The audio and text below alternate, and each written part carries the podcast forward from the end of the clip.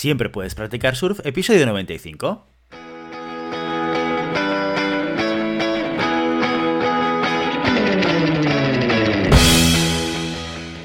Bienvenido y bienvenida a Siempre puedes practicar surf, el podcast diario sobre recursos humanos. Este podcast está pensado para profesionales de recursos humanos, gerentes o jefes de equipo y podrás encontrar técnicas, consejos, ideas, conceptos y noticias sobre la gestión de personas. Eso sí, con un enfoque práctico y aplicable. Hoy episodio 95 del jueves 7 de octubre del 2021. Programa dedicado al monográfico del mes en el que explicamos de forma muy concreta y concisa conceptos relacionados con recursos humanos.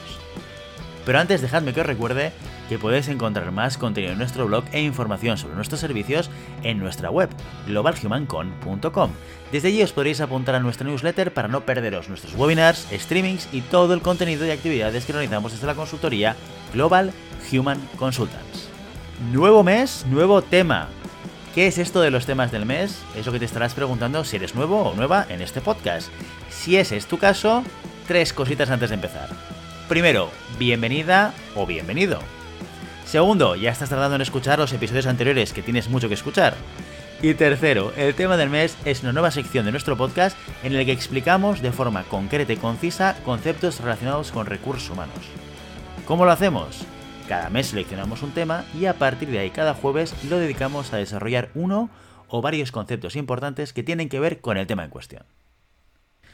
Bueno, bueno, la semana pasada te adelanté que el tema de este mes iba a ser muy interesante, al menos a mí me lo parece, porque es un tema que va a resolver muchas y muchas dudas y además lo hará de forma concreta. ¿Por qué te digo eso? Porque no vamos a pararnos a explicar trasfondo, orígenes, filosofía, etcétera, etcétera, etcétera, de lo que es el tema en sí. No, vamos a ir a piñón, a lo que realmente importa, a lo que realmente probablemente querrás saber. ¿Te suena Design Thinking, Scrum, Kanban, Lean? Este mes vamos a hablar de las metodologías ágiles y cada día lo vamos a dedicar a un marco de trabajo concreto, sin rodeos, yendo al grano.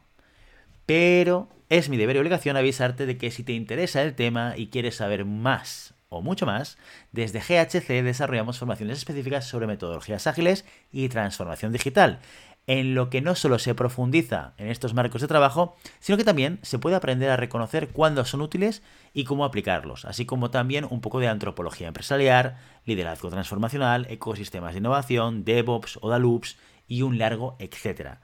Si te suena interesante, no dudes en contactarnos en info@globalhumancon.com. Ahora sí, dicho esto, vamos a empezar con el tema que nos toca. Ya sé que antes he dicho que íbamos a ir a piñón sin dar muchas vueltas antes de ir a la salsa pero unas pinceladas rápidas para situarnos en metodologías ágiles siempre vienen bien. ¿Qué son las metodologías ágiles o qué es ser agile? Agile es todo un nuevo paradigma.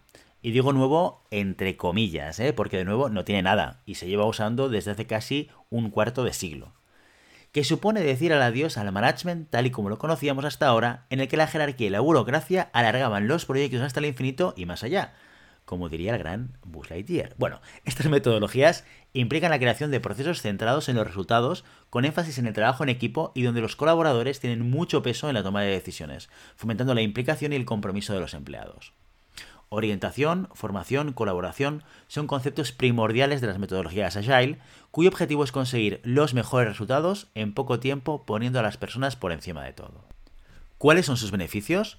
Pues como os podréis imaginar, trabajar desde este marco tiene muchas ventajas, pero os voy a listar las más destacables. En primer lugar, métricas de rendimiento más concretas y eficaces. En segundo lugar, impulsa la motivación y el trabajo en equipo.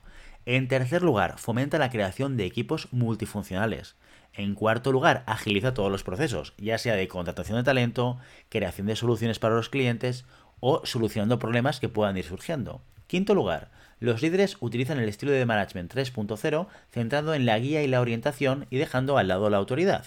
Y, en sexto lugar, promueve un entorno de aprendizaje continuo. Podéis visitar nuestro blog si queréis saber más sobre esto, porque tenemos un artículo dedicado específicamente y enteramente a Learnability. En fin, como veis, las metodologías ágiles aportan grandes beneficios y aplicarlas no es tan complicado. Y es posible que te preguntes, ¿pero esto ya sirve en mi empresa? ¿Yo puedo usar metodologías agile? ¿Son útiles en todos los sectores? ¿Puedo ser yo agile? La respuesta aquí es depende. Depende de lo que quieras conseguir y de cómo quieras hacer funcionar tu negocio, las metodologías ágiles te resultarán útiles o no. En cualquier caso te puedo decir que sí, estos frameworks se pueden aplicar en cualquier ámbito. Como dato curioso, Obama utilizó las metodologías ágiles para ganar sus elecciones, así que ya ves. Ahora que sabemos qué son y cuáles son sus beneficios, vamos a por la primera de estas metodologías ágiles. Ah, por cierto, todas ellas se pueden usar en conjunto y de hecho esto suele ser lo más habitual. Bien, empezaremos con el Design Thinking. El proceso de Design Thinking, literalmente pensamiento de diseño, se basa en una serie de herramientas y técnicas que pueden usarse en una o varias fases de un proceso creativo. Estos recursos ayudan a descubrir qué es lo realmente importante, es decir, cuáles son aquellos detalles esenciales y fundamentales para que el proyecto se desarrolle de una manera óptima y eficaz. Y además sirven de esquema del proceso, una especie como de storyboard que ayuda a los empleados a saber qué paso deben dar en cada momento. Pero lo mejor es que este esquema es flexible. Así, cuando surge algún problema, este se puede solucionar rápidamente sin que todo el proceso se vea afectado. Seguro que más de una y uno sabe a qué me estoy refiriendo. Pero el punto más interesante de todo, la gran ventaja y el origen de que lleve este nombre, es que el design thinking es una fuente de innovación y originalidad, y por eso fue implementado, extendido y mayoritariamente usado por diseñadores de productos. Hasta ahora, que es útil para cualquier ámbito. Nuestra imaginación es el límite. Bien, suena muy bien, ¿verdad? Y por eso seguramente nos estaremos preguntando, ¿cómo se puede aplicar el design thinking en mi equipo? Esta metodología se aplica en cinco pasos o etapas iterativas. Iterativas, ¿qué significa esto? Bueno, si estás familiarizado con el tema, habrás leído esta palabra muchas veces. Iterativo significa que se repite. Por ejemplo, el repicar de unas campanas es iterativo o el goteo del agua son acciones iterativas. Es decir, el design thinking no es lineal. Sus cinco fases se van repitiendo una y otra vez, saltando de una a otra, consecutivamente o no, como en un proceso de ensayo y error hasta con la respuesta que se adecue mejor a las necesidades o, como sucede normalmente, las supere. Y estas cinco fases son fase de empatía, fase de definición, fase de ideación, fase de prototipado y fase de testeo. Vamos a verlas una a una. La fase de empatía. El primer paso suele ser entender qué es lo que nos están pidiendo que hagamos. Se llama fase de empatía porque la idea es ponerte en la piel de aquellos a los que va dirigido el proyecto para así comprender y profundizar qué es lo que necesitan, cómo lo necesitan, cómo entienden el entorno y así poder aportar soluciones que realmente sean significativas. Segunda fase, fase de definición. Esta fase consiste en cribar la información de la fase anterior. Ponerse en la piel de los clientes aporta muchísimos datos, pero no todos tienen la misma relevancia. Es en esta etapa en la que deberemos describir los insights que nos lleven a idear proyectos innovadores y originales y por supuesto útiles y con valor. Tercera fase, la fase de ideación.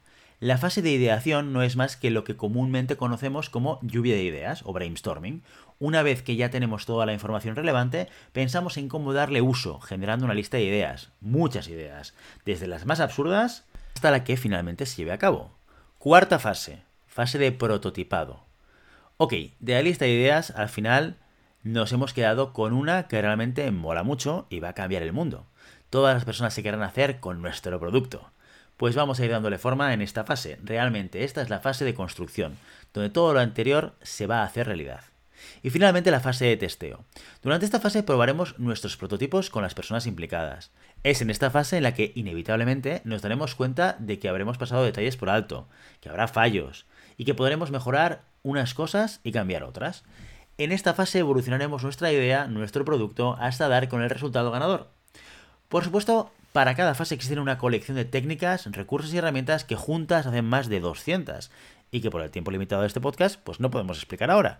Pero si queréis una guía de todas las técnicas aplicadas en Design Thinking, hacednoslo saber a través de las redes sociales y vuestros deseos serán órdenes. Y ya sabes, no puedes detener las olas, pero siempre puedes practicar surf.